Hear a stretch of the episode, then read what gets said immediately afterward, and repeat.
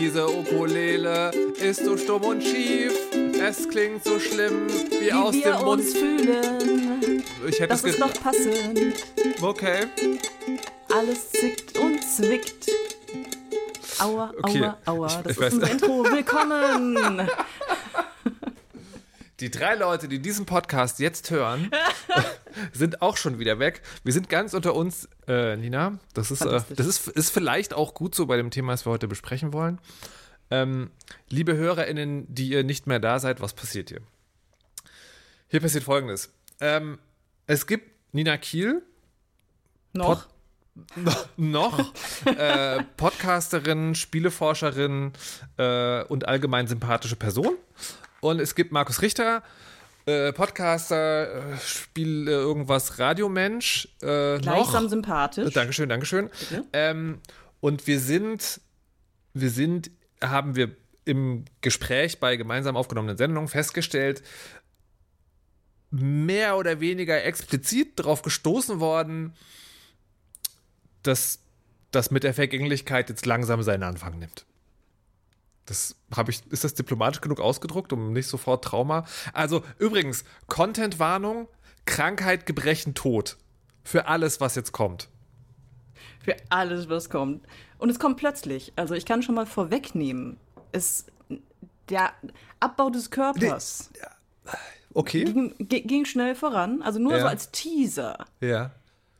Ich habe Zeit meines Lebens nie Zeit im Krankenhaus verbracht. Ja.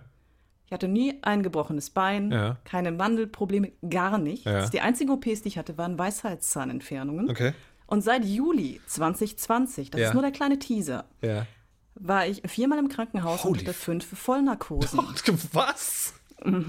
Wow. Also, so viel dazu. also, also, liebe Leute, es, es ist so, wir fallen auseinander und weil wir halt MikrofonarbeiterInnen sind, wir, Fallen wir, müssen, live auseinander. wir, wir müssen, also wir, wir müssen ja irgendwie damit klarkommen und unser, unsere Selbstbewältigungsstrategie ist, uns gegenseitig zu erzählen und Menschen potenziell zuhören zu lassen, ähm, wie das mit dem Auseinanderfallen ist. Vielleicht als Warnung an zukünftige Generationen, weil das Schlimme mit, mit so, mit so traumatisierenden, tiefschürfenden Erfahrungen ist ja immer, dass man denkt so, diese ganzen Kalendersprüche, die stimmen halt einfach alle. Also wenn die alten Menschen zu jungen Menschen sagen, du weißt gar nicht, wie gut du es hast.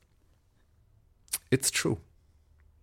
It's, naja, in, in, Ja, dem, in, in ja, dem ja. Sinne von, dass, dass dein Körper sozusagen etwas ist, was auch nicht funktionieren kann, das weißt du ja erst, wenn es nicht funktioniert. Weil wenn du noch nie was langfristiges, also chronisch kranke Menschen sind da ausgenommen, weil die diese Erfahrung unglücklicherweise von Anfang an machen. Aber wenn du als gesunder Mensch heranwächst, dann, dann ist dein Selbst ja sozusagen in einem, in einem Gefährt unterwegs, was einfach funktioniert. Man muss nie was machen. Man kriegt am Anfang so ein paar Spritzen. Ansonsten alles super. Und später merkst du dann, dass an, jeder, an jedem Ecke und jedem Ende zieht und zippert und knirscht und knarzt und es ist. Ja, Ich hatte einen großen Ja. Vorteil, Markus. Und zwar möchte ich da kurz meinen ehemaligen Mitbewohner Matze zitieren, Ja. der einst meinte, wenn ich ein Pen-and-Paper-Charakter wäre, hätte ich eine Konstitution von null. Also das heißt, immer schon habe ich mich mit Zipperlein geplagt, unter anderem mit dem großen Spaß Neurodermitis, der mich lange begleitet hat. Ne? Also insofern kannte ich das schon, so dass der Körper nicht immer einwandfrei mitmacht. Aber die letzten drei Jahre waren äh, trotzdem überraschend. Ja, äh, da, da frage ich mich übrigens, ähm, das, das wäre, könnte heute auch noch ein Themenblock sein. Ne? Als, als, ich bin ja auch sozusagen ähm, Asthmatiker und Allergiekind, habe auch viel Spaß gehabt. Ähm, und das ist also sozusagen, dass Körper auch nicht funktionieren kann, ist tatsächlich in dieser Art und Weise auch, auch bekannt gewesen. Ich frage mich, ob so Menschen wie wir dann auch aufmerksamer sind für den Verfall, also den früher sozusagen mitbekommen. Im Gegensatz zu vielleicht die Klischeebilder, die in toxischer Maskulinität ihre stärkste Ausprägung finden, nämlich, das wird schon wieder. Ähm, was wiederum dann aber auch total frustrierend ist, wenn man aufs Gesundheitssystem gestoßen wird und denkt, ich würde mich da gern drum kümmern, und zwar in einer Art und Weise, die begleitend ist und nicht sozusagen erst, wenn das Bein ab ist. Und das wird einem schwierig werden. Aber, aber dazu vielleicht später mehr. Nina, ich würde als erstes gerne wissen, was ist der Moment, wo dir die Welt unmissverständlich klar gemacht hat, das Gefährt, in dem dein Selbst sich bewegt, ist vergänglich. Ähm, Achtung, es wird explizit. Okay. Es wird ein bisschen eklig. Oh, Das ist okay. mir bewusst geworden, glaube ich, im äh, Juni 2020, als ich in meiner Küche ohnmächtig geworden und danach in meiner eigenen Kotze wieder aufgewacht. Was? Warte, red, reden, wir, reden wir hier von, von Party?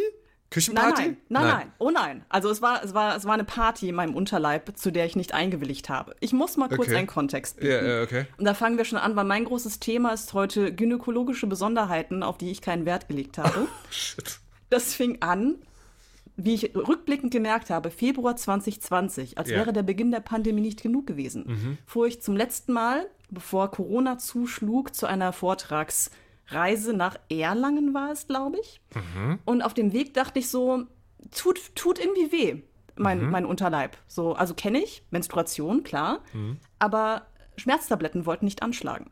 So, komisch.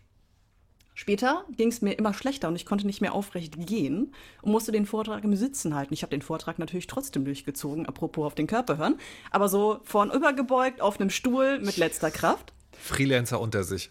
Am nächsten Tag war es wieder fein und ich dachte mir nichts weiter dabei. Naja, dann kam der Juni und ich hatte die schlimmsten Schmerzen aller Zeiten mitten in der Nacht. Also solche Schmerzen Au. hatte ich noch nie in meinem Leben. Hab dann morgens irgendwann auch einen Notarzt gerufen, weil ich dachte, das ist nicht normal. Das sind auch keine Menstruationsbeschwerden. Irgendwas läuft hier gewaltig falsch. Habe mich auch die ganze Zeit übergeben. Kam der Notarzt, sagte als erstes, ach, Sie können hier sitzen. Ja, irgendjemand musste die scheiß Wohnungstür aufmachen, du Experte. Und dann habe ich mich halt hingesetzt, damit ich nicht umkippe tastete kurz meinen Bauch ab, meinte, ja, also fühlt sich eigentlich alles normal an. Haben Sie Buscopan im Haus? Nee. Ja, ich will Sie jetzt trotzdem nicht mitnehmen, das wird schon wieder.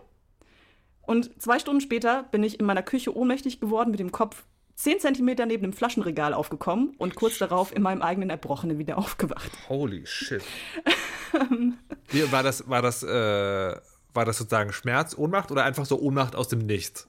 Äh, ich war, war durch ab dem Zeitpunkt. Ich glaube, der Körper hat einfach aufgegeben in dem Moment, weil, wie gesagt, ich habe die ganze Nacht nicht geschlafen, schlimmste Schmerzen meines Lebens, die ganze Zeit erbrochen. Und dann ging halt diese medizinische Odyssee los. Was ist los mit mir zum Teufel? Stellte der Hausarzt fest, ich hatte auch Anämie plötzlich. Das ist Okay. Eisen, Eisenmangel? Äh, Blutarmut. Blut, ah, okay. So, Vampire. Was Ach nee, ist da das andere. Und nach einigen Praxenbesuchen stellte dann meine Gynäkologe fest, das waren verdrehte Ovarialzysten. Wa- Und was? Kinder, das empfehle ich euch nicht. Also wenn ihr euch immer schon gedacht habt, verdrehte Ovarialzysten klingt eigentlich ganz geil. Nee, ist es nicht. Weil das ist so, dass auf den Eierstöcken sich Zysten bilden. Das kann immer mal passieren. Diese Exemplare jedoch verdrehen sich. Die haben so ein langes Fädchen, das verdreht sich. Und jedes Mal, wenn diese Zysten sich eindrehen oder ausdrehen, stirbt man gefühlt. Also das waren die Symptome dieses Drehprozesses, die ich da hatte. Warte mal, warte mal. Schlimmste Schmerzen weil also- und Erbrechen. Also, also Zysten sind Dinge, die wachsen und die bewegen sich dann während des Wachsens oder die, oder die hampeln einfach hin und her so. Die, die, die hängen da gemütlich ab und Ja. drehen sich ab und zu ein und aus, soweit ich das verstanden Why? habe, weil es wird sonst langweilig oder so. ich Okay, hatte sowas okay. auch noch nie. Okay. So, und diese ganze Symptomatik rührte daher, dass ich zwei kleine Zysten hatte auf den Eierstöcken, die sich ein- und ausdrehten. Und eine war halt geplatzt, deswegen Blutung im Körper und Anämie. Hey, Wie groß sind die denn? die sind winzig klein. Wirklich ganz kleine Dinger, die solche Probleme verursachen. Da, also das fand ich total spannend. Also, weil, weil wenn du sagst, in dir platzt was und dann Anämie, dann denkt man natürlich sozusagen so ein, also mindestens ein Tennisball platzt und da läuft so ein Schwall von Blut raus und er gießt sich in die. Nein. Nein, nein, nicht mal. Total unauffällige kleine Teile, nur über Ultraschall überhaupt erkennbar. Aber. War schön. Ja, aber Nachfrage. Also ich, also, also me- mega dramatisch. Schon, Schon jetzt, bisschen? schon jetzt Top-Beitrag in dieser Folge. Aber da könnte man ja noch sagen, das ist ja quasi noch im weitesten Sinne eine klassische Erkrankung. Also weißt du, im Sinne von was, das bekommt man. Und also ja, das zeigt, dass die Maschine sozusagen nicht unkaputtbar ist. Aber ich würde das, ähm, also auch, wie gesagt, ich will die Erfahrung, ne, ich will dir so sagen, ich will nichts machen, aber nur so, ich würde es nicht als, als Verfall sozusagen, weil das ist ja was, das kann ja einem Körper passieren. Ne? Da wär, aber manchmal wachsen Dinge irgendwo raus, dann platzen sie und so. weiter. Okay, weil ich, oder ich, vielleicht kann ich, kann ich illustrieren, was ich damit meine. Weil bei mir ist der, ist der Moment der Vergänglichkeit was total Banales, was auch überhaupt nicht wehgetan hat, also im Kopf schon, aber sozusagen im Körper nicht. Und das war liebe Kinder übrigens, wenn ihr das jetzt hört, nehmt euch eine Botschaft mit, macht Vorsorgeuntersuchung. Die werden eh zu selten gemacht und zu wenig und es ist alles mega anstrengend, weil man keine Termine kriegt, aber macht sie. Hautkrebsvorsorge. Ja, sollte man machen, schiebt man gerne vor sich her. Wichtiges Ding, weil noch problematischer als keine Hautkrebsvorsorge zu haben, ist, das zu haben, was man hat, wenn man nicht zur Hautkrebsvorsorge gegangen ist. Ähm, und das war auch alles total undramatisch und es ist auch nichts Schlimmes passiert. Aber dann hat die Ärztin gesagt, ja, ähm, schöne reife Haut haben sie da. Und ich war so, excuse me? Ich habe bitte was? Und dann hat gesagt, naja, also es ist, ich, ich weiß jetzt die genaue Zahl nicht mehr, aber, aber biologisch gesehen ist es so. Die Haut ist ja ein Organ. Und das hat mit, glaube ich, Anfang, Mitte 20 sozusagen, ist es ausgewachsen. Und auf der höchsten Funktionsfähigkeit. Und danach altert es halt. Und da war ich so, what? Das ist ja, sagst du mir gerade, dass mein Zenit also schon seit Jahren überschritten ist und ich, also ich, also sagen, das Gefährt, mit dem ich unterwegs bin, umhüllt bin von etwas, was, was jetzt gammelt? Und dann war ich so, okay. Da war ich echt so ein bisschen geschockt. Das war natürlich sozusagen ein ganz, ganz äh, tolle Ärztin irgendwie war, war, ein, war auch ein, ein, sozusagen nettes Gespräch, aber in mir hat das so ein, so ein ich weiß ja, so ein langsa langsames Erdbeben. Also da, da ist der Moment der Realisierung eingetreten, okay, Körper sind irgendwann, bräuchten eigentlich Ersatzteile. Okay, da müssten wir vielleicht gleich noch mal ein bisschen ausdifferenzieren, was jetzt Gebrechen und was Verfall ist. So. Ja. Aber unter dem Gesichtspunkt kann ich dann sagen, die Erkenntnis kam in zwei Situationen. Einmal an meinem 25. Geburtstag, als eine Freundin sagte, jetzt geht's nur noch bergab. nice. Und ein andermal, als eine andere Freundin, eine ehemalige Freundin, ein Foto von mir begutachtete, das ein paar Jahre alt war und meinte, du siehst eigentlich immer noch genauso aus, nur verbrauchter. und da war ich auch Anfang 20 oder so. Aber, aber das hat dann schon in dir ausgelöst, das ist tatsächlich so? Wow. Nein, das war ein Spaß. Ehrlich okay. gesagt, ehrlich gesagt rührt mich das gar nicht so sehr und auch diese ganzen Gebrechengeschichten, die ich ja nicht ohne Grund teilweise lachend vortrage, sehe ich irgendwie mit Humor. Also ich finde, anders geht's nicht. So Sterblichkeit mit, mit Humor betrachten und Anekdoten daraus ziehen, sonst verzweifelt man doch. Das, das, ist, äh, das ist korrekt. Ich, also ich bin von Sterben als Konzept überhaupt nicht überzeugt. Nee, also gerade so? gerade weil ich in den letzten Jahren auch echt liebe Menschen verloren habe und also ich kann sagen, es ist mega überbewertet. Ähm, und körperlicher Verfall gehört auch so. Das ist, das hat sich jemand ausgedacht, aber also eigentlich eher nein. Kann ich, kann ich total drauf verzichten und du hast total recht. Das Einzige, was man machen kann, ist halt Podcasten. Podcasten, genau. Mm, also ich sehe das mit dem Tod ein bisschen anders. Okay. War, war, auch in der Situation, ich habe auch liebe Menschen verloren, äh, auch 2020, das war nicht cool.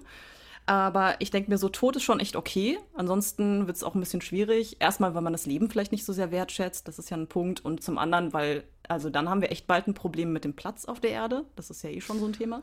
So, das finde ich okay, aber ich verzichte gerne auf den Verfall bis dahin. Also fresh und fröhlich und dann einfach umkippen. Das wäre fein. Naja, naja, da, ich, weiß, ich weiß nicht, ob das so. Also, also okay, wenn du, wenn du das so sagst, also im Sinne von sozusagen äh, alles, alles super ähm, und irgendwann ist man halt einfach weg. Das ist natürlich für einen selbst praktisch. Ich weiß aber nicht, ob das nicht die Gesellschaft sozusagen, also Menschen an sich nachhaltig traumatisieren würde, weil dann wüsstest du, du bist irgendwann weg und es gäbe quasi gar keinen Anlass, außer der, dass du weg bist. Weil was man ja schon beobachtet, ist, dass Menschen irgendwann sagen, ich hatte genug. Und also ein Gedanke, den ich manchmal habe, ist, vielleicht hat das auch mit dem körperlichen Verfall zu tun. Ne? Weil, also ich, ich finde, ich, also ich kann mich mit dem Spruch so sagen, dass man das Leben erst wertschätzt, wenn man, weil es ja den Tod gibt, kann ich mich nicht so ganz anfreunden, weil ich finde Leben schon auch so ziemlich geil. Und ich frage mich, ob man, ob man überhaupt auf den Gedanken kommen würde, jetzt reicht's eigentlich, wenn alles immer super funktioniert.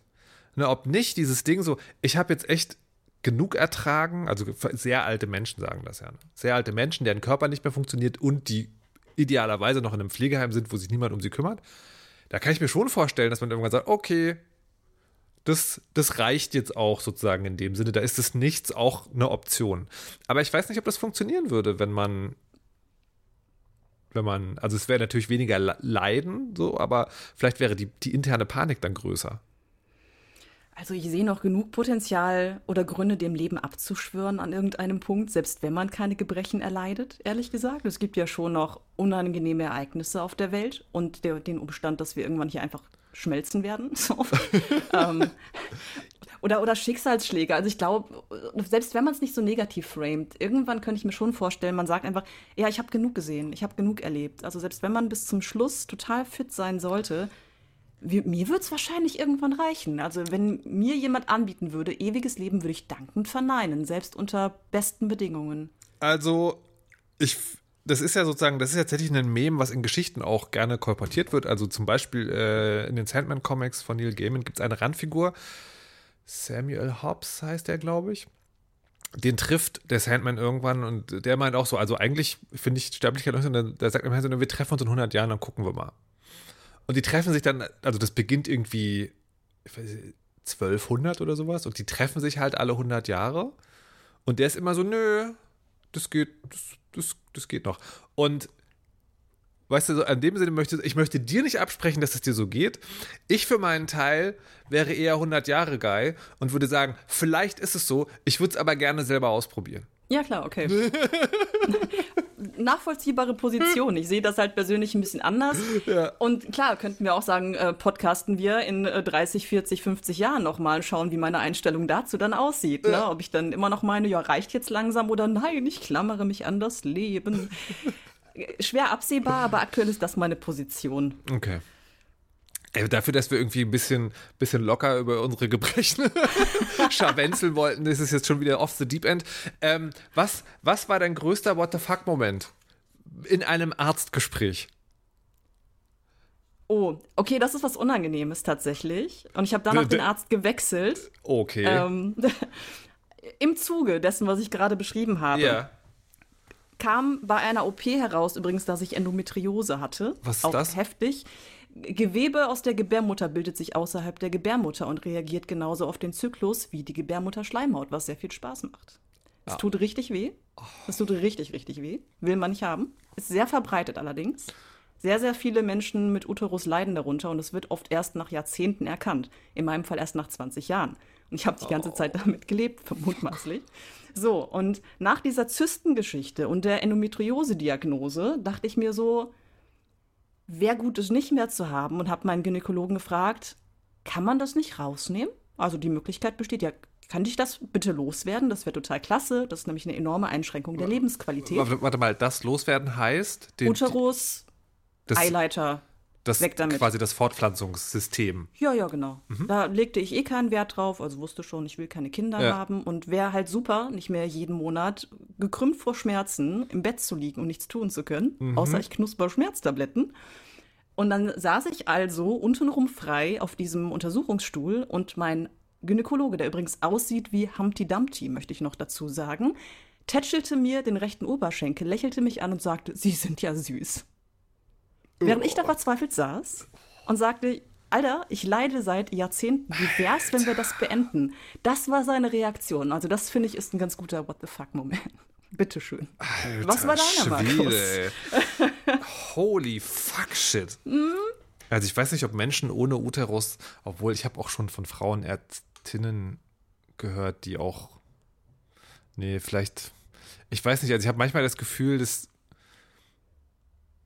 ich weiß gar nicht, wie ich es beschreiben soll, aber sozusagen, also dass, dass, dass diesen, diesen Menschen so eine gewisse Empathie nie da war oder nicht Teil der Ausbildung ist oder flöten geht. Ich, also, hallo? Das ist super krass, aber das ist eine, also das war eine Extremreaktion, aber wenn du sagst, ich möchte gerne meinen Uterus loswerden, gerade als jüngere Person, stößt du fast nur auf Ablehnung.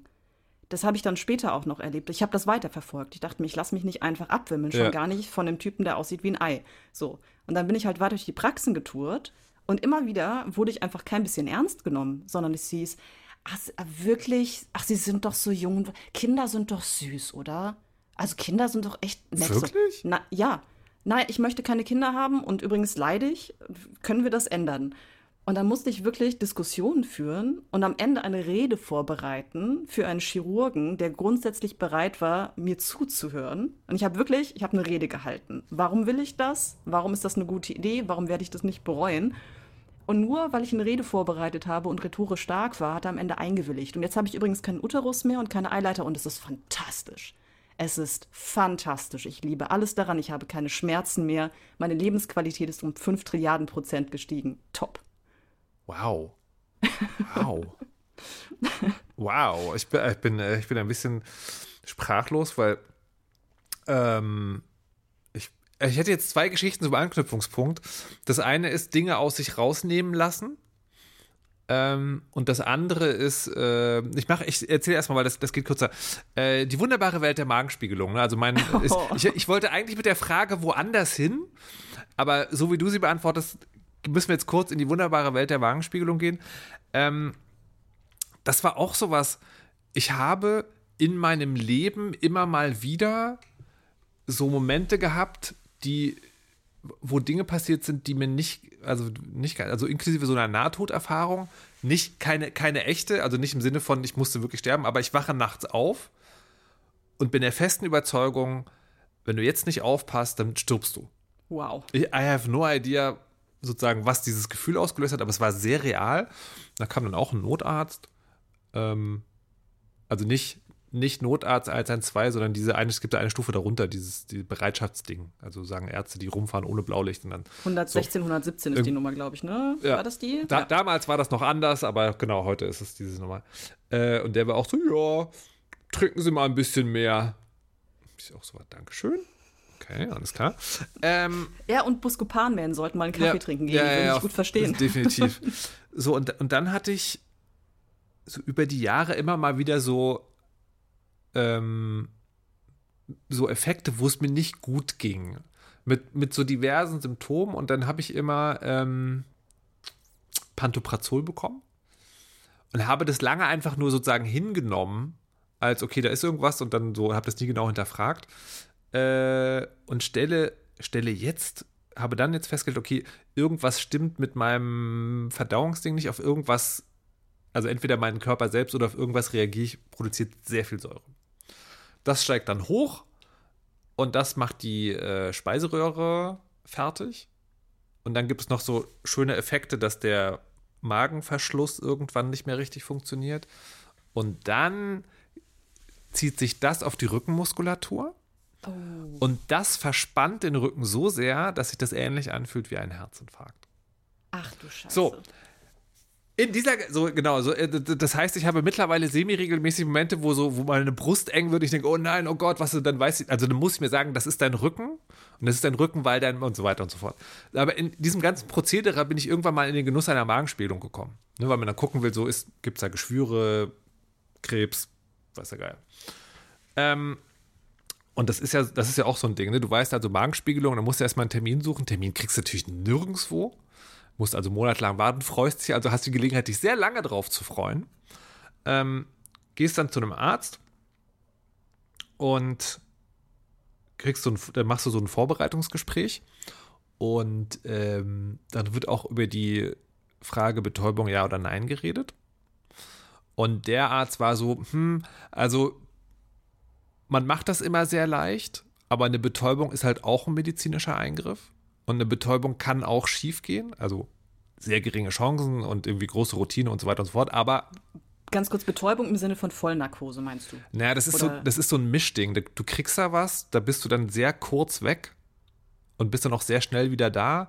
Es zählt aber, aber und du darfst dann den Tag danach, glaube ich, sollst du keine Entscheidung treffen und okay. soll es auf jeden Fall von jemandem abgeholt werden und so. Und ich weiß auch nicht, ob das sozusagen eine tatsächliche Betäubung ist oder eher so ein, es gibt ja auch so Dinge, die im Nachhinein Dinge löschen. Also quasi, dieses Ding löscht die letzten zehn Minuten. Ähm, aber er hat eh davon abgeraten. Und er meinte auch, also das ist unangenehm, aber das sind nur 90 Sekunden und es ist halt unangenehm, es tut aber nicht weh. Kann man also sagen, durchstehen. Da war ich so, ich, ich bin eh, was so eine Sache angeht, ich bin bin so ein bisschen, ähm, ich möchte möglichst viel Original haben und möglichst wenig in mich reinwerfen. Und deswegen sage ich immer, wenn jemand sagt, es gibt da sozusagen einen weniger invasiven Weg, denke ich immer so, können wir gerne erstmal ausprobieren. Und dann so, was dann passiert ist, du kriegst so ein Spray in deinen Rachen, damit, äh, damit es nicht, ähm, nicht so empfindlich ist. Und dann wird dir ein Schlauch in deine Speise reingeschoben. Er hatte vorher gesagt, sie müssen Nasenatmen machen. Wenn man durch die Nase atmet während der Zeit und nicht durch den Mund, dann wird der Wirkreflex nicht so krass. Oh ja. Mhm. So, und dann liegst du also auf der Seite, kriegst das Ding nicht reingeschoben und fängst sofort an zu wirken, weil natürlich dein Körper in mega krasser Panik ist, weil er will ja Luft holen, aber das geht ja nicht, weil in der Speiseröhre was drinsteckt, was das Ganze verstopft. Ähm, und das ist mega traumatisierend. Also, weil ich glaube, die, die Leute, die den Alien-Film gedreht haben, haben am Anfang eine, eine Magenspiegelung machen lassen, so, um, um das mal so ein bisschen zu fühlen. Ähm, und ich, ich, ich weiß immer nicht, ob man diesen Vergleich machen darf, weil, ähm, also weil ich will das nicht gleichsetzen, sondern wenn es eine Skala gibt, ja, von sozusagen Verbrechen, die man am menschlichen Körper machen kann, und an dem einen Ende ist Vergewaltigung. Also dein Körper wird sozusagen von etwas penetriert. So, ich, ich glaube, Magenspiegelung ist sozusagen auf, also sehr weit weiter vorne auf der Skala ist so eine ähnliche Erfahrung, wenn es so ein Arzt macht. Der das Ding also nicht reinstopft und du wirkst und wirkst und er so, ja, bleiben Sie mal ruhig hier. Und wirkst und wirkst und dann sozusagen, wenn er dann wird gesagt, äh, jetzt ist es gleich vorbei und dann wird in den Schlauch, der in dir drin ist, die Kamera durchgesteckt, was den Schlauch nochmal dicker macht. So. Und dann wird dir unten noch, wird, werden so Gewebeproben rausgenommen. Und dir wird vorher gesagt, das merkst du nicht. Und du merkst es aber doch. Du merkst, in deinem Körper zwickt dir etwas Sachen ab. Und das ist für, ich bin, ich bin ein totaler Hypochonder. Das ist für mich unfassbar schlimm, in meinem Körper Dinge zu merken, die da nicht hingehören. Und dann ist das fertig und dann wird das ganze Ding mit einem Ruck so, also nicht wirklich mit einem Ruck, aber so sehr schnell so rausgezogen. Und dann liegst du da japsend und weinend, weil das halt wirklich eine, eine Gewalterfahrung ist. Und warum erzähle ich das alles? Weil wir reden ja über krassester What the fuck bei Ärzten. Ich sehe das alles, weil was der Arzt dann sagt ist, na, mit der Nasenatmung hat ja nicht so gut geklappt, ne? Jo. Und ey, wenn ich in dem Moment nicht kotzend und heulend auf dieser Liege gelegen hätte, dann wäre ich gewalttätig geworden. Das fand ich so unfassbar. Ich sag's kann man mal, so unempathisch ich, sein? Ich wollte gerade sagen, ich sag mal diplomatisch unempathisch zu sein. Da war ich wirklich mit der Welt fertig. Was ist mit so Menschen los? Also ich, ich, also ich kann, ich kann verstehen, dass das für dich Routine ist. Ich kann verstehen, dass man das tausendmal sieht. Ich kann verstehen, dass man irgendwann mal denkt, das ist ja nicht so schwer, aber nicht die Selbstreflexion zu haben, das ist ja auch nicht so, dass du das vorher übst. Das ist ja, das ist ja alles so Fließbandtechnik. Das ist ja nicht vorher, dass du vorher irgendwie zehn Minuten hast und dann kriegst du schon mal, keine Ahnung, wird dir mit einem, mit so einem Zungenrunterdrückstäbchen wird schon mal der Wirkreflex ausgelöst und dann, nee, dass man das mal, dass man, das, oder dass du ein Faltblatt kriegst, dass du zu Hause trainieren kannst, sondern das wird dir gesagt, also du liegst auf der Liege, sie müssen Nasenatmung machen, zack. Und dann war ich echt mit der Welt fertig.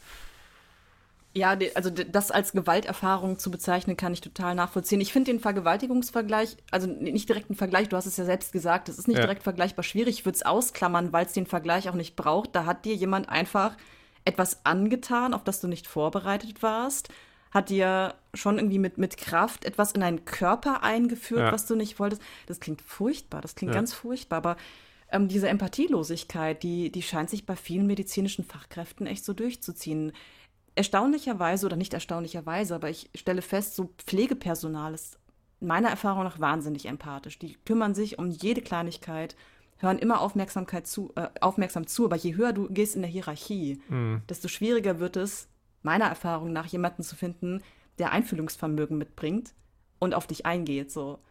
Ähm, und das kann einfach nicht sein. Ich finde, das ist genauso Teil der Fachkenntnisse und der Ausübung medizinischer Praxis, auf den Menschen, auf die Patientinnen, den Patienten einzugehen, wie das Fachwissen mitzubringen, was muss ich grundsätzlich hier tun mit dem Körper und wie behandle ich das dann. Ja. Aber das fällt so oft hinten über. Also ich, ich habe sozusagen, um, um das zu unterstützen, ähm, äh, Ergebnis der Magenspiegelung, alles okay. So, aber es hört nicht auf. also was ich hatte. So, eine Sache, die ich gelernt habe, ist folgende. Wenn du Pantoprazol länger als vier Wochen nimmst, musst du das ausschleichen. Wenn du das plötzlich absetzt, dann wird alles nur noch schlimmer. Meinst du, das hat mir irgendjemand gesagt? Wirklich nicht. Dieser Typ, dieser Magendingens-Doktor, hat gesagt: Also hier eigentlich alles in Ordnung, ich verschreibe Ihnen mal Pantoprazol. Nehmen Sie das vier bis sechs Wochen und dann sollte es vorbei sein. Ich habe das also brav irgendwie genommen, habe es abgesetzt, zack. Und dann musste ich mich selber belesen. So, und dann, und dann auch, dann erfährst du auch so lustige Dinge. Ja, also Pantoprazol auf Dauer nehmen, maybe Demenz. Ähm, Was? Also, also das Ding ist, man kann es nicht genau sagen, es, weil die, die Studien, die darauf berühren, das ist tatsächlich sozusagen Menschen, die in einem Pflegeheim wohnen und ständig Pantoprazol nehmen, haben einen höheren Hang im Gegensatz zu anderen Menschen, die auch im Pflegeheim wohnen okay. nicht ständig. So weiß man nicht, ob da Dinge mit anders mit einer, also eine Korrelation, Kausalität ja. und so weiter und so fort. Aber es ist auch nicht so ganz auszuschließen. Das heißt, wenn du vor der Frage stehst, nehme ich das jetzt einfach die ganze Zeit oder versuche ich das, nehme ich es nur im Notfall und mache halt immer diese so. Ne, dann, das ist was, das würde ich als Patient gerne wissen. Ja, du musst eine Entsche informierte Entscheidung treffen ja. können. Du, du, brauchst zumindest diese Rahmeninformationen, um für dich entscheiden zu können, okay, mache ich das jetzt so oder so? Ja. Und wenn dir diese Informationen vorenthalten werden, das kann doch nicht wahr sein.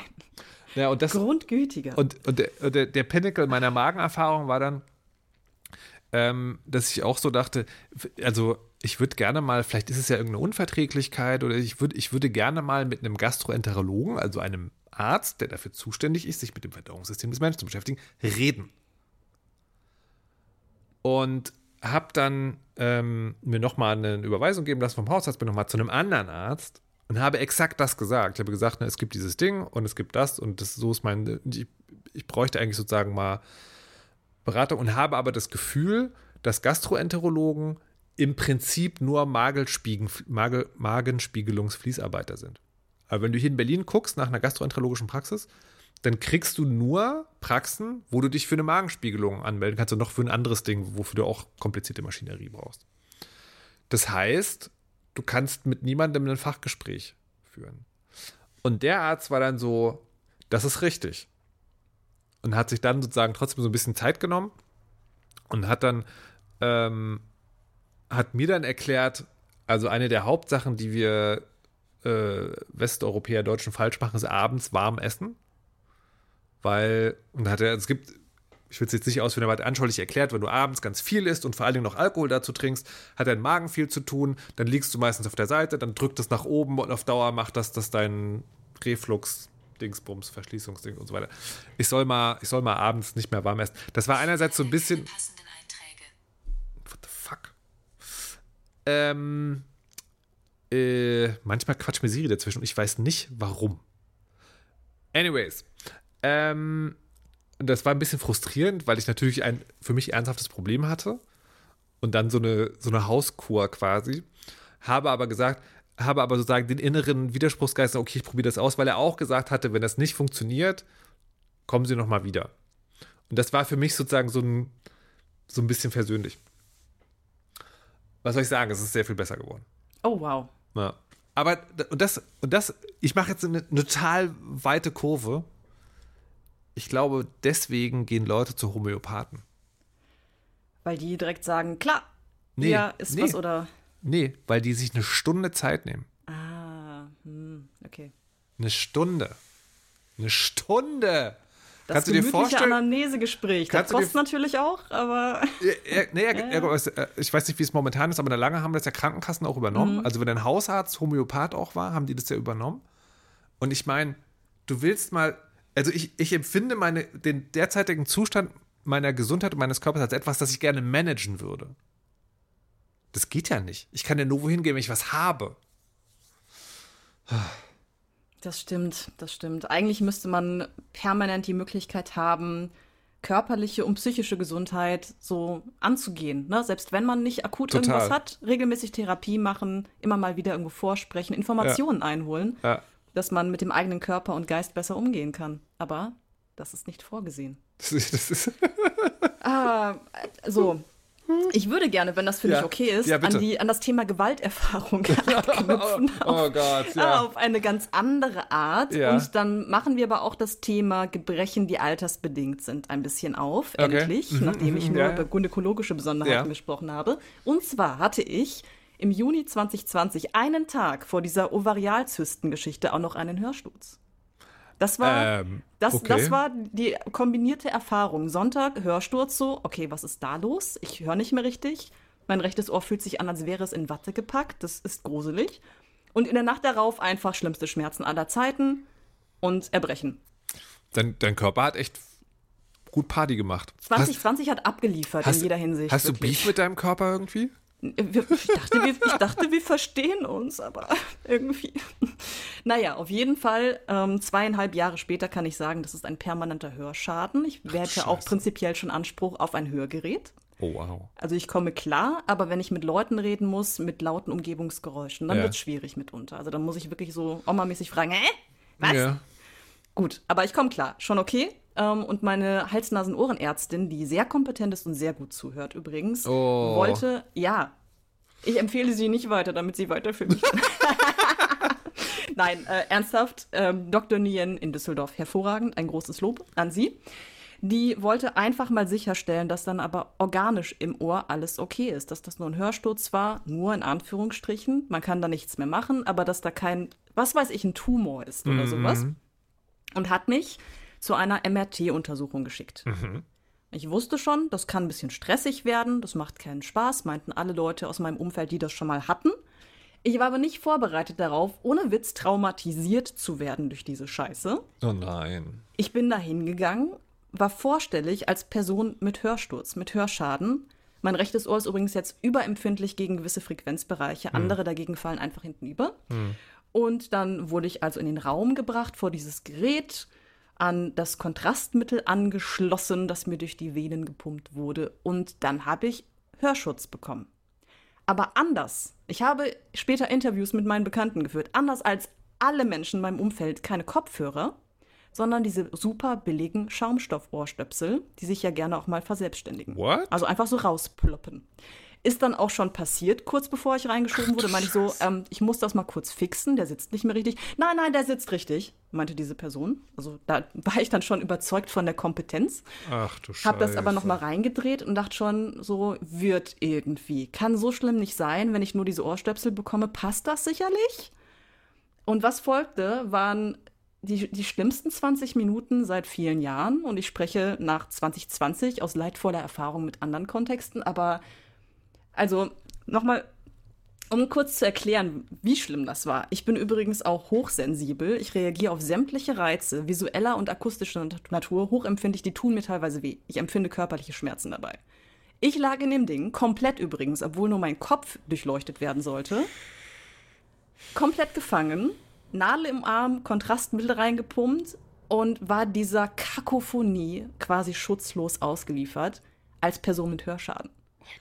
So, und die ersten fünf Minuten konnte ich das noch irgendwie wegmeditieren und dachte mir so, ich bin auf einem experimentellen Musikkonzert, passt schon, es ist total super, oh mein Gott. Aber irgendwann ging es halt immer weiter bergab und ich war kurz davor, das abzubrechen. Dachte die ganze Zeit, ich, ich muss hier raus, ich schaffe das nicht mehr. aber sie, sie hatten dir diesen Notdingens gegeben oder haben Ja, sie ja, auch den- immerhin? ja, Jesus wäre geil, Christ. wenn nicht, ne? Brauchen sie nicht, brauchen, Ja, sie genau. brauchen gar Ja, nichts. klang ein Das bisschen so. Voll entspannt. Oh, das Ding Mann, hatte ich ey. und ich war wirklich sekündlich davor, das zu drücken. Ja. Und dachte mir, ich kann nicht mehr, ich schaffe das nicht mehr. Aber wenn ich jetzt drücke, muss ich diese ganze Prozedur in irgendeiner Form nochmal über mich ergehen lassen. Ich kann das nicht, ich will das nicht. Und habe dann durchgestanden. Ich habe es irgendwie geschafft, das durchzuhalten. Immer wenn das Ding kurz ausgesetzt hat zwischendurch, dachte ich, okay, ist es geschafft. Und dann wieder, nein, okay, ist es nicht geschafft. Und als ich endlich rausgeholt wurde, nach 20 bis 30 Minuten, habe ich unkontrolliert angefangen zu weinen.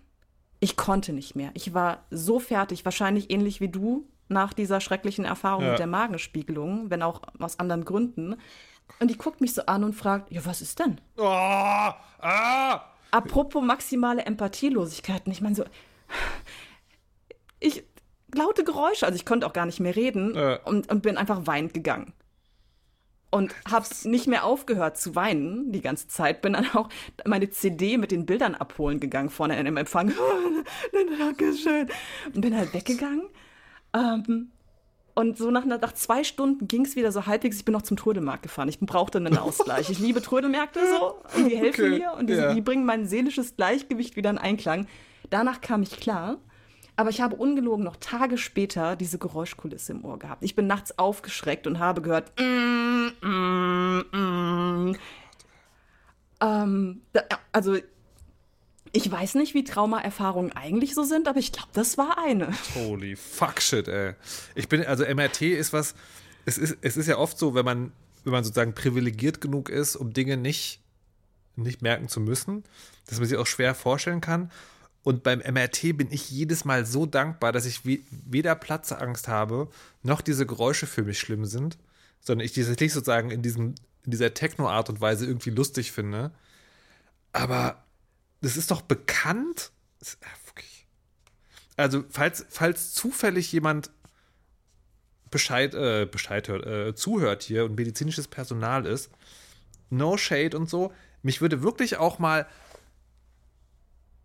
also wenn ich persönlich betroffen bin, ich natürlich wütend, aber mich würde sozusagen, also fast schon so aus neutralem, neugierigen Interesse interessieren, wie diese Empathielosigkeit funktioniert.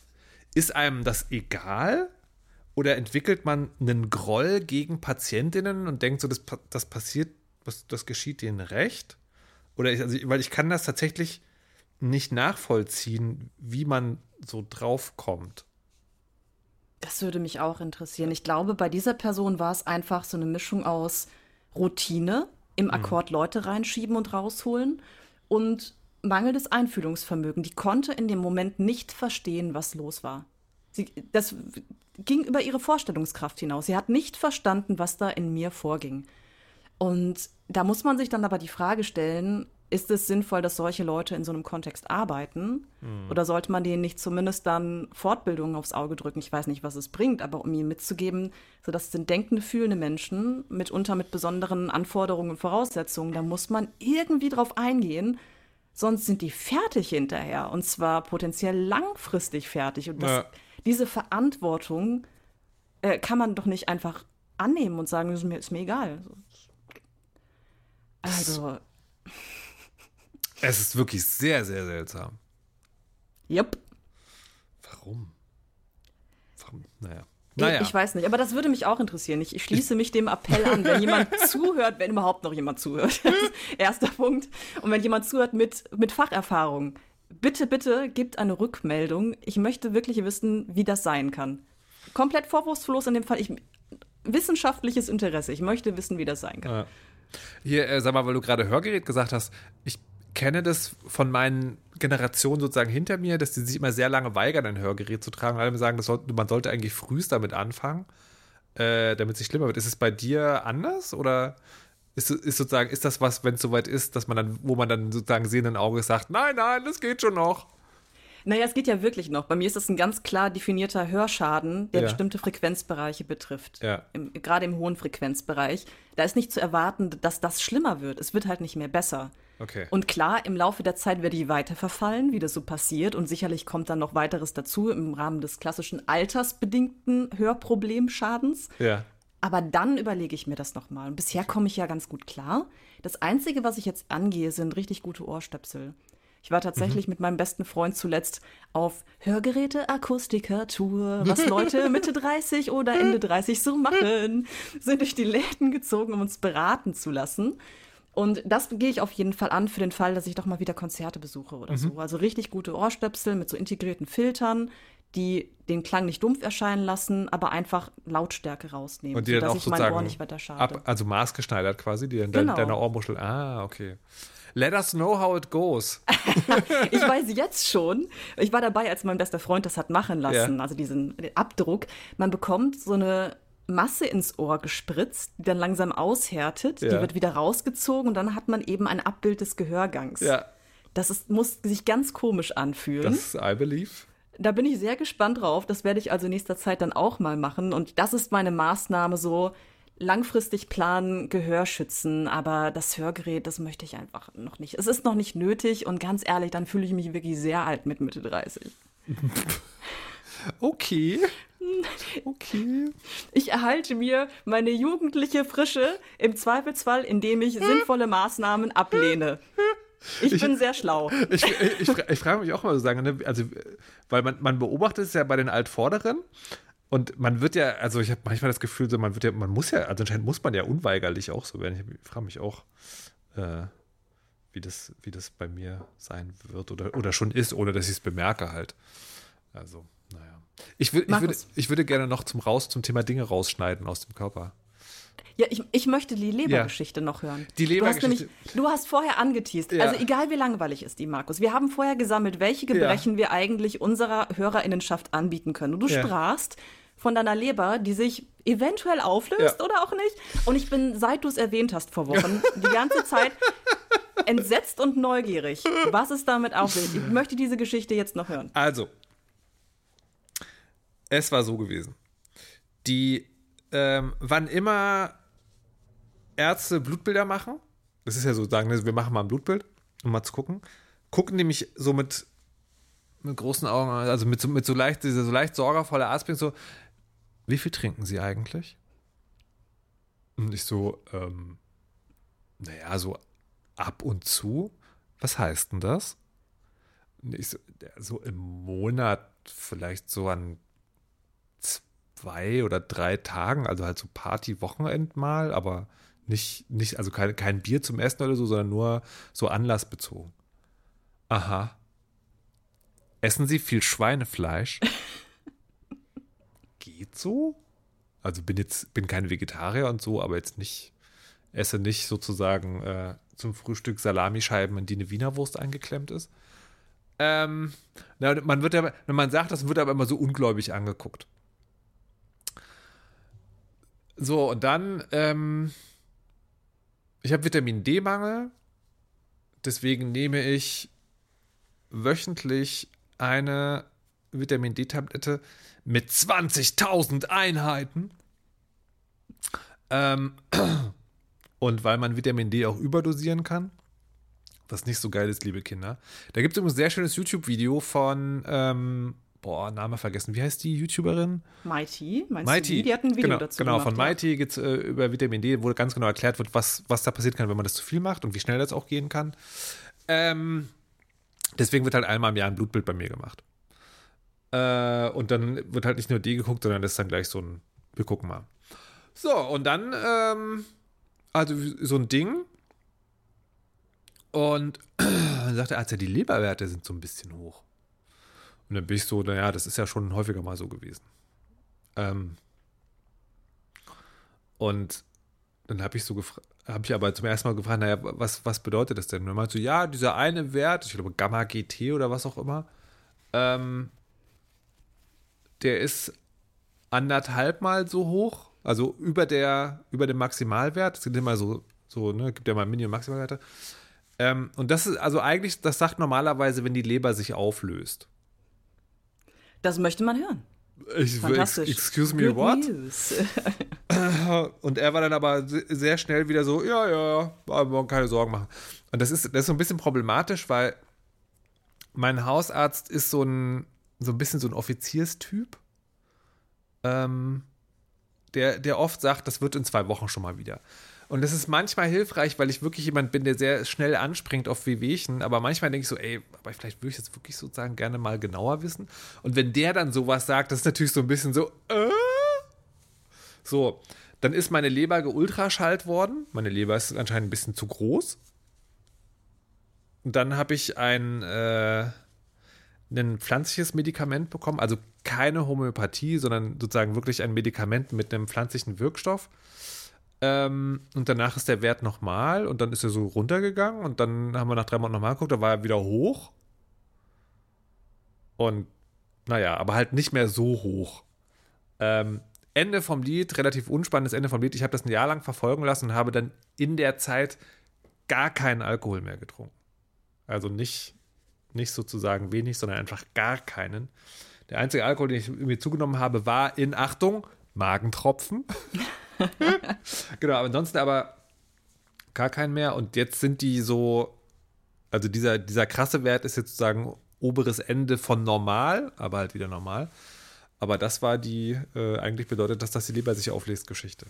Wow, und, okay. Und, und es weiß aber immer noch niemand, woran das liegt.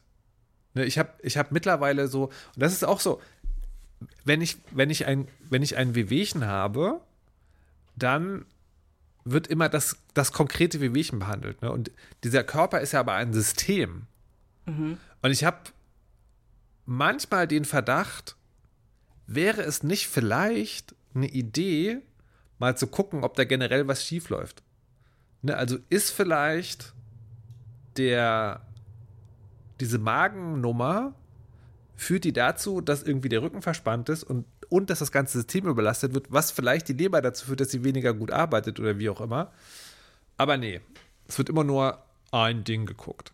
Das ja, das ist, das ist echt ein Problem in der Medizin, ne? dass man so ein Pflaster draufpackt auf diese eine Sache. Ja. Und dass aber der Körper so ein System ist, wo verschiedene Faktoren zusammenwirken, das wird ganz oft missachtet. Dass man wieder bei dieser, bei dieser Management-Nummer halt. Mhm, genau. Ah! Ja, ja, ja. Okay, aber, aber die guten Neuigkeiten sind, deine Leber löst sich nicht so akut auf, dass du bald keine mehr hast. Apparently not. Good. Ja, also ich glaube, ich glaube ja. Ich glaube, mal sehen. Also ich trinke jetzt halt keinen Alkohol mehr. Das ist, hm. äh, das ist erstaunlich sehr viel einfacher als, als nur so ein bisschen zu trinken. Aber irgendwie auch komisch. Ne, weil, weil das, da, da sind wir wieder bei, bei Endlichkeit, weil wenn du jetzt sagst, ich trinke mein restliches Leben keinen Alkohol mehr, und jetzt mal abgesehen davon, dass Alkohol trinken sozusagen medizinisch gesehen eh Quatsch ist, ähm, ist es ja was, womit man sozialisiert ist. Mhm. Ich bin tatsächlich so sozialisiert damit, dass ich mittlerweile schon dachte, so, Mensch, es gibt schon so, so bestimmte Arten von Essen, da würde ich gerne einen Rotwein zu trinken. Und mhm. überlege jetzt, ähm, es gibt tatsächlich alkoholfreie Weine mittlerweile. Hat man das mal ausprobiert? I don't know. Soll gar nicht schlecht sein. Ja. Hat ein Freund von mir kürzlich probiert und war ganz zufrieden. Ich meine, das ist halt äh, Gewohnheit und Routine. Die wird man ja eigentlich los. Was aber oft ein Problem ist, und da würde mich deine Erfahrung zu interessieren, ist, dass man gesellschaftlich ja auch ein Stück weit dazu gedrängt wird. Es gibt ja viele Anlässe, bei denen selbstverständlich davon ausgegangen wird, dass man Alkohol trinkt und man komisch angeschaut wird, wenn man das nicht tut. Sei es jetzt zum Beispiel kürzlich an Silvester. Welche Erfahrungen hast du damit gemacht? Na, ähm, es ist tatsächlich so, dass das relativ einfach wird, wenn man sagt, der Arzt hat es verboten. Mm. Ähm, das ist, ich, ich bin tatsächlich eh, es gibt so Situationen, da trinke ich eh nicht so gerne, also zum Beispiel auf Arbeit. Ne, also wenn man irgendwo arbeiten ist äh, und dann, keine Ahnung, Kollegen werden verabschiedet oder irgendjemand hat Geburtstag, so mitten am Tag Sekt trinken. Ich habe, oh, nee. ich habe nie verstanden, wie man das macht, weil Rausch ist so ein bisschen Kontrollverlust und ich bin, es gibt Umgebungen, da möchte ich gerne so viel wie möglich Kontrolle haben, zum Beispiel Erwerbsarbeit ähm, oder, oder Menschen, die nicht mein engster Zirkel sind oder wo es sozusagen nicht Partyumgebung ist. Und da war es immer so, nee, ich will nicht, äh, wirst du komisch angeguckt, aber wenn du sagst, nee, ich darf nicht, total easy. Dann kriegst du eher noch so ein bisschen Bedauern, was ich auch so ein bisschen komisch finde. Aber ja, aber tatsächlich, äh, also meine Pandemie begründet, habe ich jetzt eh Situationen gemieden, wo, wo viele Leute sein könnten, die dir prosten zugucken. Mhm. Nee, aber tatsächlich sozusagen, äh, wenn du die Arztkarte ziehst, ist das. Mein ist Arzt es. hat mir verboten, mich selbst zu vergiften. Ja. Ach ja, dann. das ja, ist so ja, seltsam. Ja. Ich, ich trinke freiwillig fast keinen Alkohol mehr, weil mir das irgendwie erstaunlicherweise besser bekommt. Wer hätte es gedacht? Wenn man das bleiben lässt, fühlt man sich besser. Potenziell. Ich habe nie viel getrunken, aber jetzt wirklich fast gar nicht mehr, außer bei meiner kleinen Kochrunde, wenn ich mit zwei Freundinnen zusammen koche, dass die da mal ein Glas Wein einschenken. Aber das war es tatsächlich. Und mir fehlt nichts. Gar nichts. Okay. Das ist, das ist gut. Das ist gut. das ist gut. Vor allen Dingen, wenn man es so umsetzen kann. Naja, man muss ja auch, man muss ja auch die kleinen Dinge äh, die kleinen Dinge äh, wertzuschätzen äh, wissen. Mhm. Ich würde übrigens gerne noch über Dinge rausschneiden reden. Das, wär, das wäre mir noch ein Bedürfnis. Ja, gerne, bitte. Weil ähm, ich das zweimal jetzt, nee, einmal nicht habe machen lassen, einmal habe machen lassen. So, ich bin, ich bin jemand, der sehr viel Wert auf Originalteile legt. Ja, also wenn, wenn jemand sagt, ah, das können wir doch einfach wegmachen, bin ich so, na, ich habe zum Beispiel auch alle meine Weisheitszähne. Mm. Ähm, weil ich, also, äh, was vielleicht auch, es hat sich noch kein Arzt oder Ärztin Zeit genommen, mir mal genau zu erklären, warum man die rausnimmt. Oh, wow, echt nicht? Also, naja, es, es gibt, also es gibt so dieses Ding, naja, die nehmen den Platz weg. Ja. So, und dann denke ich so, maybe. ja, also maybe ist das, was das tritt statistisch häufig auf. So, meine Zähne sind nicht die allerbesten. Ähm, deswegen dachte ich so, naja, aber meine Weisheitszähne sind relativ gesund. Und wenn die davor irgendwann mal wegfallen, dann ist das ja vielleicht noch sozusagen für Brücken oder sowas ein guter Anker. Mhm.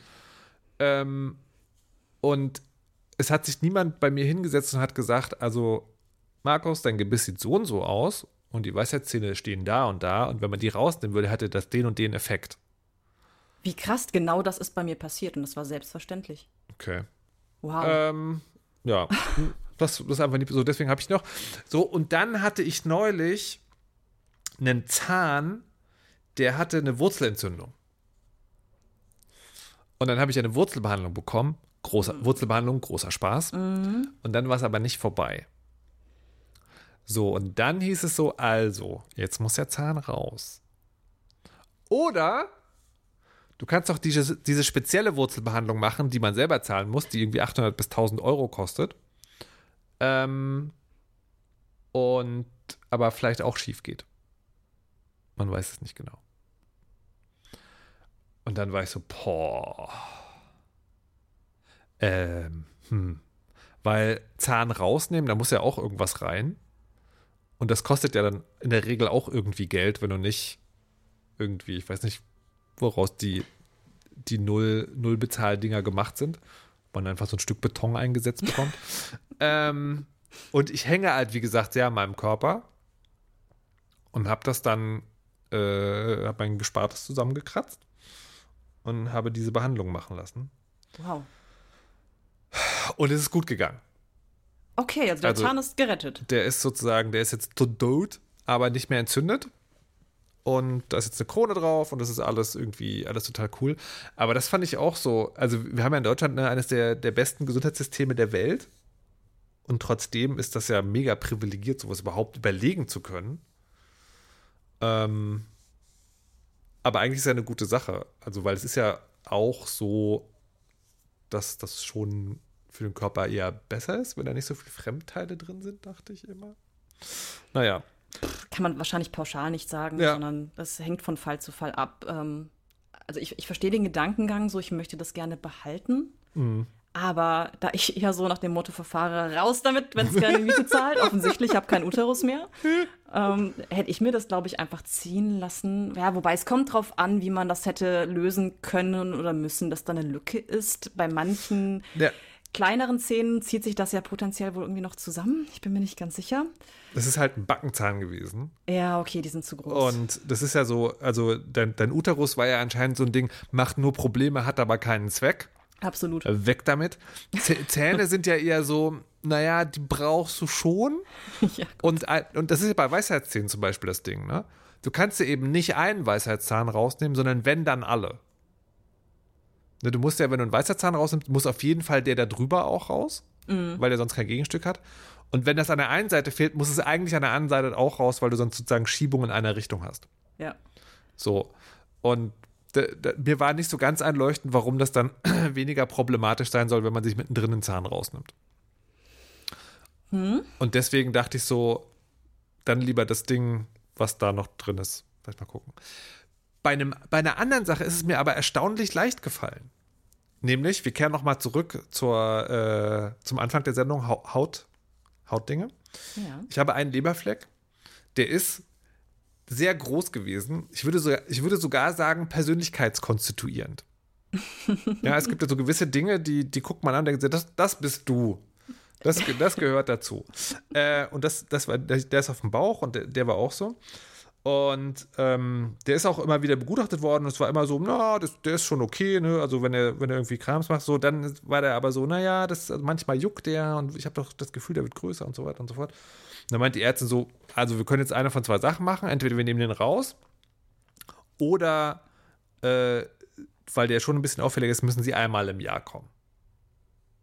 Dann sozusagen, ne, also Haut, äh, Hautkrebsvorsorge ist ja zweijährlich und dann wäre man sozusagen Risikopatient.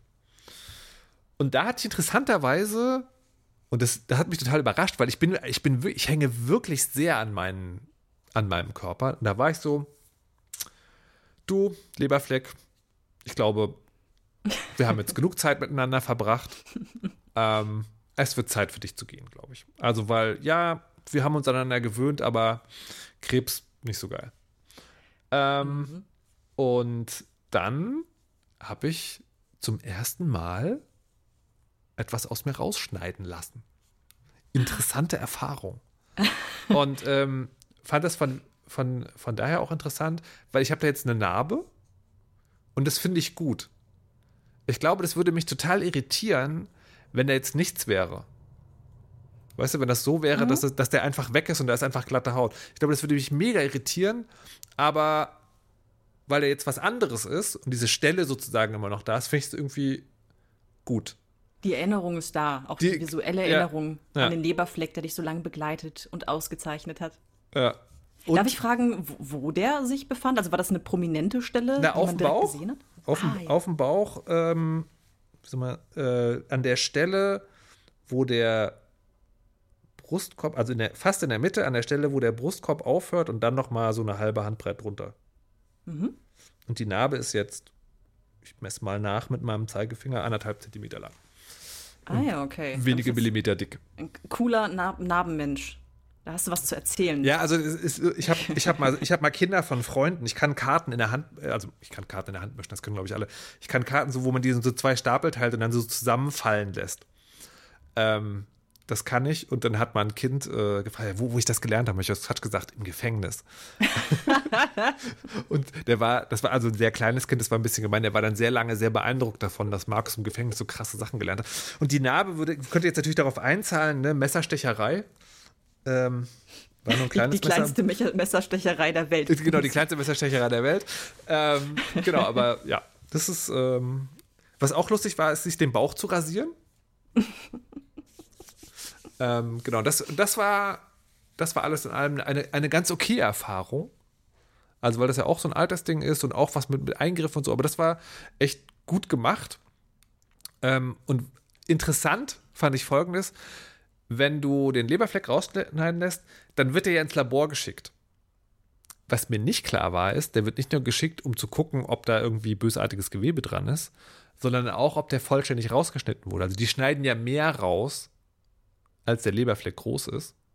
Und das ist tatsächlich dann ein Kriterium, also vollständige Entfernung. Mhm. Und das wusste ich aber erst im Nachhinein. Und war dann rückwirkend sehr erleichtert, mhm. dass ich sozusagen nicht nochmal dahin muss. Sehr gut. Ah, wir, ach, wir, wir, enden mit, mit etwas Positivem. Ja. Oh, der, also, der Leberfleck bleibt in bester Erinnerung. Du ja. hast dich aber wirklich liebevoll von ihm verabschiedet. Ja. Denn der lässt eine coole Narbe, mit der du Kinder ja. beeindrucken kannst. Ja, ja was man, was man so macht als Mittelaltermann. Kinder mit ausgedachten Gefängnisgeschichten beeindrucken. Mach Mehr bleibt Tag. uns ja nicht. wenn man sonst nichts erlebt. Ja, indeed. Aber apropos Dinge erleben. Also, wenn wir jetzt, nehme ich an, langsam zum Ende kommen, mhm. dann möchte ich doch aber noch etwas in Aussicht stellen. Mhm. Und zwar, wenn euch, liebe anderthalb verbliebenen ZuhörerInnen, gefallen hat, was wir erzählten, dann meldet uns das doch zurück. Ja. Und ob eine weitere Folge gewünscht ist, also natürlich auch, wenn Markus das wünscht, weil dann habe ich noch Folgendes, was ich euch erzählen möchte. Und ich teaser das nur kurz an. Ja. Meine Intimrasur durch eine katholische Krankenschwester und welche Rolle ein gefärbtes Osterei bei meiner Hysterektomie gespielt hat. Ich finde auch, du könntest deine Septumsplastik in Aussicht stellen. Die, ja, mein Nose-Drop, das stimmt. Ich, also, ich, ne, also, die, also wirklich, wir, die, die, wir haben die halben Dinge heute erzählt. Es gibt auf jeden Fall noch eine ganze Welt der Orthopädie mit mir zu entdecken.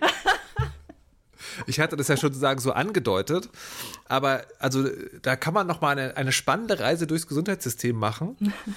ähm, ja, also es, es gäbe noch Material. In der Tat. Liebe, und wahrscheinlich bis dahin noch weiteres. das stimmt. Wenn, wenn wir das sozusagen nicht morgen machen, sondern in einem Jahr oder so, wer weiß, was da noch passiert ist. Und wir haben jetzt noch gar nicht ausführlich darüber unterhalten, wie gut man damit klarkommt, dass der, äh, dass, dass, dass das jetzt so ist. Vielleicht leichte positiv gestimmte Aussicht. Ich habe mich damit abfinden können, was mich selber überrascht hat. Mit deiner Vergänglichkeit. Ja. Naja, mhm. nee, nee, damit noch nicht. Okay. Aber damit, dass der Körper nicht mehr 1A funktioniert. Mhm. Das fand ich erstaunlich einfach. Aber dazu vielleicht an anderer Stelle mehr. Vielleicht. Müssen, müssen wir jetzt wieder ein Outro singen eigentlich? Ja. Okay. Schnappt dir die Klampfe, Markus. Schnappt ihr euch eure Ohrenstöpsel, es wird gut. Das war der Podcast über Gebrechen. Ich hoffe, ihr wollt euch jetzt nicht rächen. Es war schön, dass ihr zugehört habt. Begleitet uns noch bis ins Grab.